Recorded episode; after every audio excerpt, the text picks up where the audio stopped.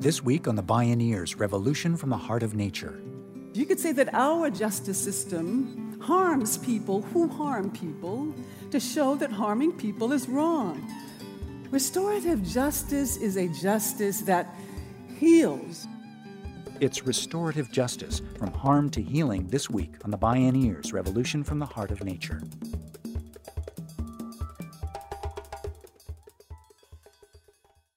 Support for the Bioneers Revolution from the Heart of Nature is provided in part by Organic Valley Family of Farms, funding also provided by a grant from the Park Foundation and by the generous support of listeners like you.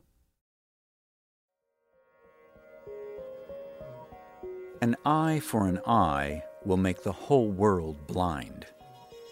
These words of Mahatma Gandhi sum up the fateful crossroads the world faces today. Over the past half century, the U.S. justice system has substituted rehabilitation with retribution. From Congress and the courts to the executive branch, the message has been clear mass incarceration, the war on drugs, the militarization of police, mass surveillance of everyday life. Make no mistake, the scales of justice have tipped radically against the poor and people of color, especially African Americans. It's no accident this trend began gaining traction coming out of the civil rights battles of the 1960s. Today, the racial justice movement in the U.S. is successfully using a relatively new tool restorative justice. It arrests the cycle of youth violence and incarceration early in schools and juvenile justice policies. Young people of color are taking the lead, transforming schools and their communities this is Restorative Justice From Harm to Healing with Oakland attorney and restorative justice pathfinder Fania Davis and restorative justice for Oakland youth advocate Cameron Simmons. My name is Neil Harvey. I'll be your host. Welcome to the Bioneers Revolution from the Heart of Nature.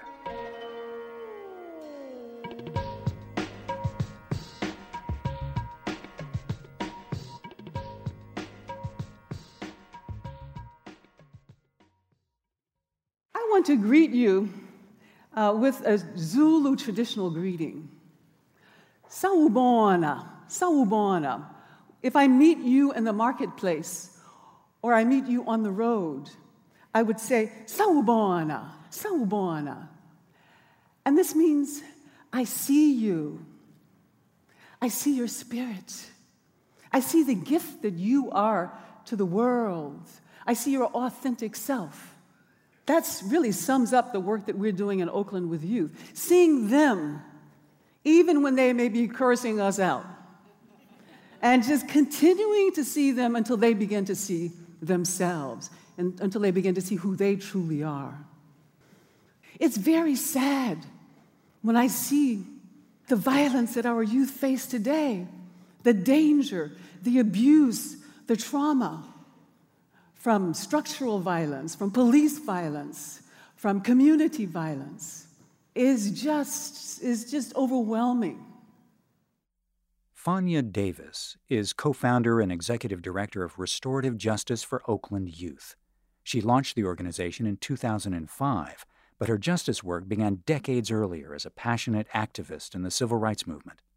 Born and raised in Birmingham, Alabama, she experienced the savage racial hatred and injustice of Deep South segregation that spawned a menacing name for her hometown. Fania Davis spoke at a Bioneers conference. I lived atop Dynamite Hill. That was the name of my neighborhood. It was called that because of all of the bombings that took place in our neighborhood for black families who happened to move in pushing the color line. And of course, Bombingham was called that because of the many, many bombings of churches and of people like Reverend Shuttlesworth uh, and others who were leaders in the civil rights movement. Two of my closest friends were killed in the Birmingham Sunday school bombing. And I want to honor them. I want to invoke their names right now. Carole Robertson, we honor you. Cynthia Wesley, we honor you. And all that I do today is in remembrance of you, to honor you. It was dangerous for me as a child growing up in Bombingham on Dynamite Hill. because of racial violence, the violence of the Ku Klux Klan. So I left the South as an angry warrior. I was involved in almost every major movement of the end of the 20th century the Black Power movement, the Black Nationalist movement. And at one point, I was so anti white that when my brother, who was in the National Guard at the time, brought a colleague home with him who was white, I stood in my doorway. You cannot bring him in here. of course, who does that remind you of? That reminds me of George Wallace, right? yeah, who stood in the doorway of University of Alabama to keep Autherine Lucy from coming in. I was filled with rage. I was a warrior for justice in, an, in a way that privileged anger and rage.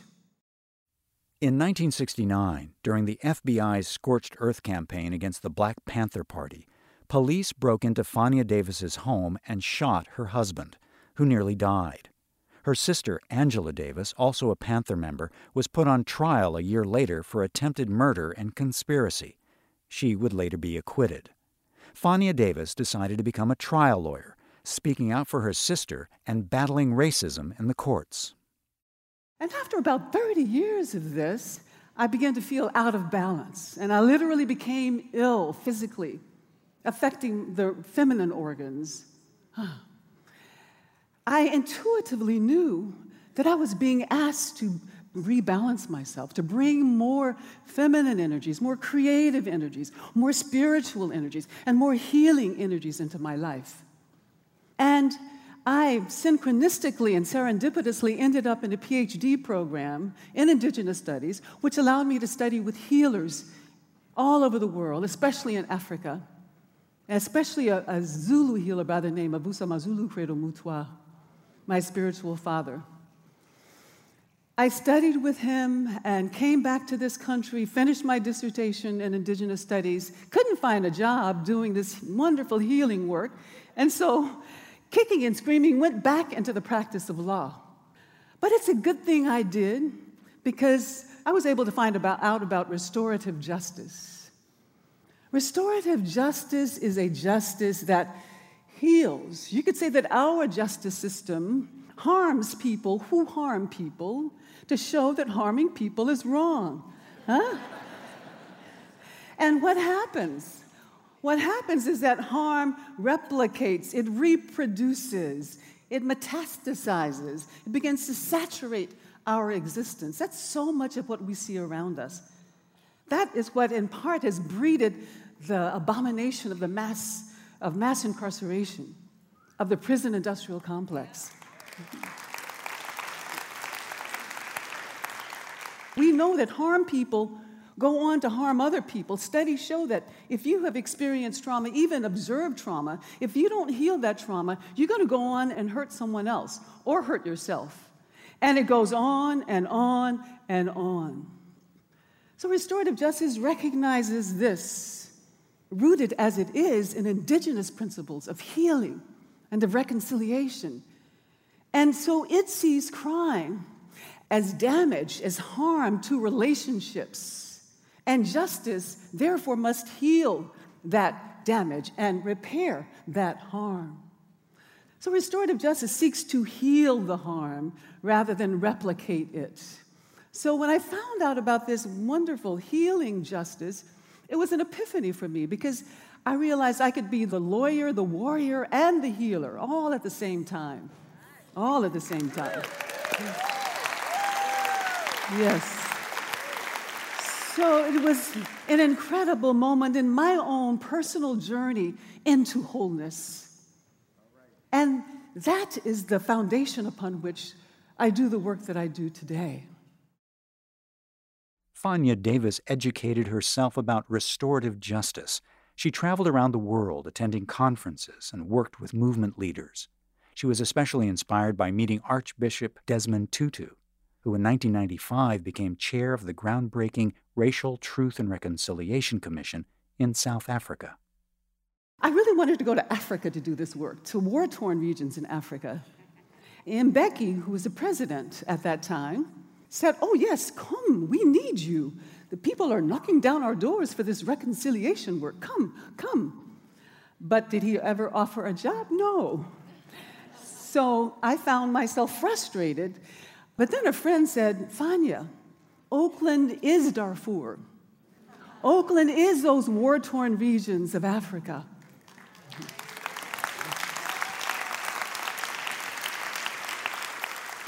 Of course, Oakland is much, much more than that as well.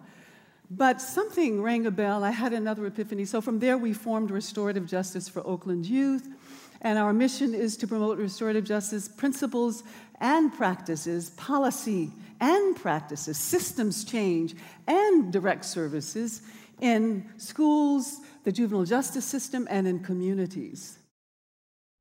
When Fania Davis began restorative justice for Oakland youth, known as R-JOY, she was working in a city that had the reputation of being one of the nation's most dangerous metropolises. She and her colleagues have surprised everyone by demonstrating how dramatically that reputation could turn around. We had one school pilot starting in 2007 that succeeded in completely eliminating violence, in increasing test scores, and reducing suspension rates by 87%. Yes. And that got the attention of the entire school district. And within a couple of years, with some organizing by youth and these amazing outcomes, the Oakland Unified School District passed a resolution adopting restorative justice as official school policy.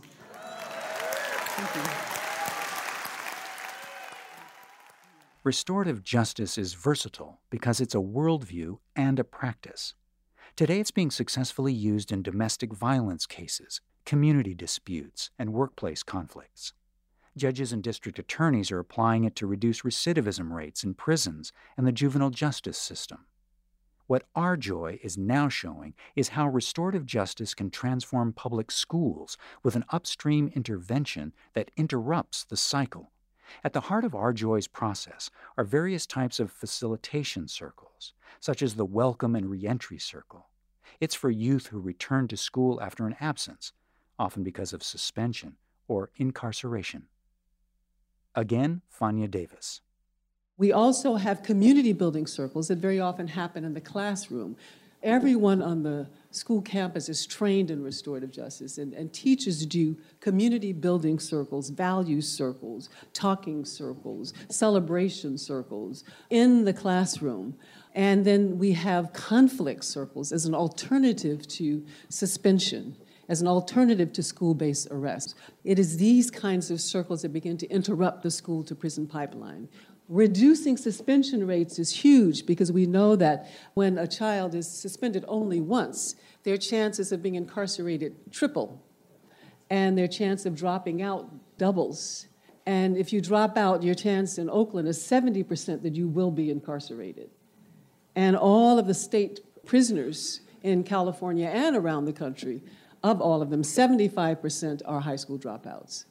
So, this work that we're doing in schools is a real upstream intervention that's meant to interrupt cycles of mass incarceration, racialized mass incarceration, and also the school to prison pipeline. Fania Davis works with Cameron Simmons, a young man who engaged with restorative justice when he was 17 at Oakland's Ralph Bunche High School after years of conflict with teachers. Simmons shared his story on a panel with Davis I've been suspended from various schools starting back to the age of four. I have a total of over 150 in school, out of school suspensions, a total of four expulsion hearings, three expulsions, and I was on probation from the age of 13 to 17. The first time I was ever suspended, I was suspended for theft of my own candy. At the age of four, we usually start preschool, and you know, as a normal preschooler, uh, you know, I, am not used to being without my parent. So my mom would give me candy. My favorite was a pack of original Skittles, the red pack, you know. Uh, being four, you know, uh, my attention would be more on the Skittles than school, I guess.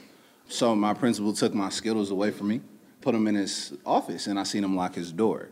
Me being four, I, I knew I couldn't unlock the door, so I grabbed a chair, put it against his wall, and I climbed through the window, you know uh, grabbed my candy back, and um, that was my first suspension for theft. That was just the beginning of an escalating cycle of punishment that Cameron Simmons experienced throughout his years in school. He spoke with us at a Bioneers conference. I was in the fourth grade and I forget what assignment we were doing, but my mom always taught me if you there's no such thing as a dumb question. If you have a question, nine times out of ten, somebody else has that same question, you know. So you should feel free to ask. And you being my teacher, I should feel comfortable asking you, you know. So I asked my teacher about the assignment, and she made fun of me in front of the whole class, which angered me. And I flipped the desk and walked out in the fourth grade. I got suspended. She told the teacher that she didn't do anything, that I was just irate. I was just, you know, mad over no reason. And I just flipped the desk and left, you know. You were brought up, you know, before this thinking some way, and you go to school and they teach you that stuff that you've learned at home, the person that you thought you were, you, you might not really be that person. You might be a bad person. I've had teachers tell me that maybe I shouldn't go to school. You know, that maybe that's not for me. Cameron Simmons' school days devolved into a vicious cycle of perceived crime and punishment. When he was 13, playing in the lunchroom, he threw a pint carton of milk at a friend. The principal called the police. Simmons was charged with assault with a deadly weapon and put on probation with an ankle monitor for four years. He dropped out of high school and left home. He began living in abandoned apartments, falling in with gangs. Then, when he learned that Ralph J. Bunche High School in Oakland was implementing restorative justice practices, he decided to give school one last try. He could tell right away it was going to be different. For starters, the teachers took the time to warmly welcome each student. My first circle was my first day. The uh, assistant principal put me in the restorative justice room with my mentor now. I forget what the circle was about, but it was uh, for the, the men at the school you know, and we were talking about our feelings. A circle of men talking about their feelings in Oakland, you know, it's not really heard of. They let you know that it's okay. You know, whether you want to cry, uh, whether there's something going on in your community, whether it's something going on in your family, like they're there to listen, you know, and they're there to help, you know. Restorative justice gives you that comfortability because, like I said, it's a support team to let you know it's okay to be you. We'll support you however you are, wherever you at right now. We'll help you get farther and, and help you be self sufficient. You know, it's a, a pair of shoes to your socks It help you take an extra two steps forward. After finishing his homework, Cameron Simmons spent weekends at training workshops to learn about the history and practices of restorative justice. He also learned to train others. Simmons is now 21 and serves as R-JOY's youth advocate. This is the opportunity for me to get the youth voice heard. I'm doing it for little Billy and Sally. I'm doing it for people that I've seen that I know what they go through. I'm doing it for people that I don't know what they go through. You know, I try to outstretch my arms to the world. You know, I'm trying to change the world. You know, day by day, hour by hour, minute by minute, one person at a time. I can do it. Today, ironically, Cameron Simmons teaches teachers and administrators about effective restorative justice practices for their students the wheel has gone round in the most surprising ways, as Fania Davis witnessed. So we were training seven school districts down in Fresno, Central Valley, California. And I was sitting right next to Cameron, and he says, You see those guys over there? They expelled me when I was going to school in Stockton. And it was just perfect. I mean, first of all, I have to acknowledge him because he was cool. He was cool as a cucumber and didn't show any resentment, any negative, any anger, nothing. And then they came up during the break and shook his hand and acknowledged him. And I just thought it was really synchronistic that these people happened to be there. The same ones who suspended and expelled Cameron. And Cameron is here five years later teaching them about why suspensions and expulsions aren't healthy. joy has facilitated circles throughout Oakland to address tense and often dangerous relationships among police and communities of color. The result of one circle was a plan for students at Ralph Bunche High School to play basketball against a police team. The students won. Some of the officers became mentors for students, seeing them after school and in the evenings. Some Oakland cops are now participating in R-JOY trainings. After they graduate, R-JOY students are returning to their high schools to facilitate circles. Cameron's story, like many others today in Oakland, shows how replacing the vicious cycle of harm with a virtuous cycle of healing can restore not only justice, but people and peace.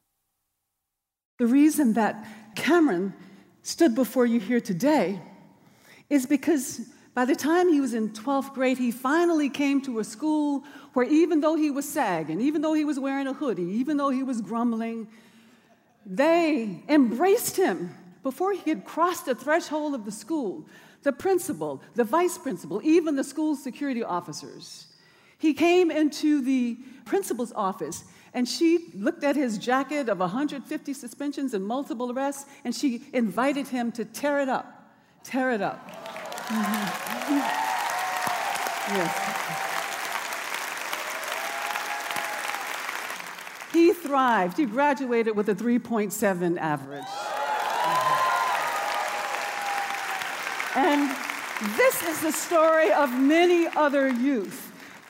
So today, restorative justice is in 30 schools. That resolution didn't collect dust. The district has put its money where its mouth is. $2.3 million budget just for restorative justice with 40 employees.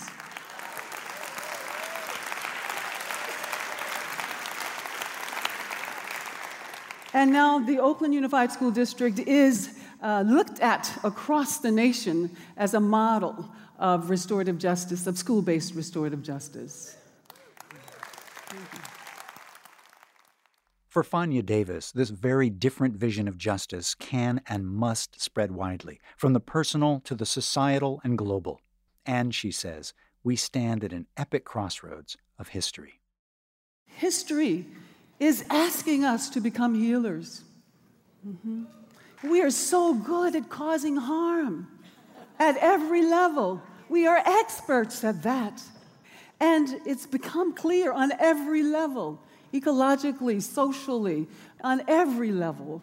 That if we don't learn to become healers, all of us, not just the acupuncturists and not just the medical doctors and not just those who heal the human body, but history is asking all of us to become healers wherever we are. So I want to thank you for answering history's call so that we will have a future for the seven generations to come.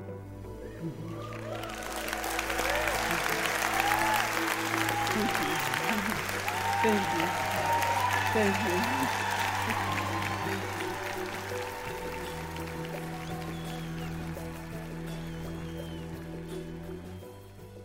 The recidivism rate in California prisons is 70%, costing taxpayers over $46 billion annually. About 75 to 80% of prisoners nationally are high school dropouts. The justice system is a bust, and we now know it starts with a school to prison pipeline.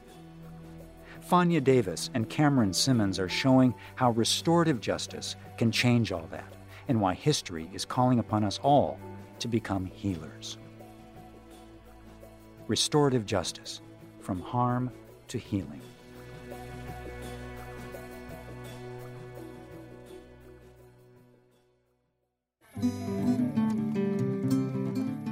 You can see and hear more from Fania Davis and Cameron Simmons and explore more Bioneers radio programs, podcasts, and videos online at Bioneers.org. The Bioneers Revolution from the Heart of Nature is a production of Bioneers and Collective Heritage Institute. Executive producer Kenny Ausubel. Written by Kenny Ausubel. Senior producer and station relations Stephanie Welch. Host and consulting producer Neil Harvey. Program engineer Emily Harris. Production assistants Tina Rubio and Melanie Choi. Interview recording engineer Emily Harris. Our theme music is co written by the Baka Forest people of Cameroon and Baka Beyond from the album East to West. All royalties from Baka compositions and performances go to the Baka Forest people through the charity Global Music Exchange. Find out more at globalmusicexchange.org. Additional music was made available by Sounds True at soundstrue.com. The opinions expressed in the Bioneers Revolution from the Heart of Nature are those of the presenters and are not necessarily those of Bioneers and Collective Heritage Institute, the underwriters, or this radio station. My name is Neil Harvey. Thank you for listening. I invite you to join the Bioneers in inspiring a shift to live on Earth in ways that honor the web of life, each other, and future generations. This is program number 0816. This program was made possible in part by Organic Valley's pasture raised organic dairy products, bringing the good from our family farmers to your table at organicvalley.coop.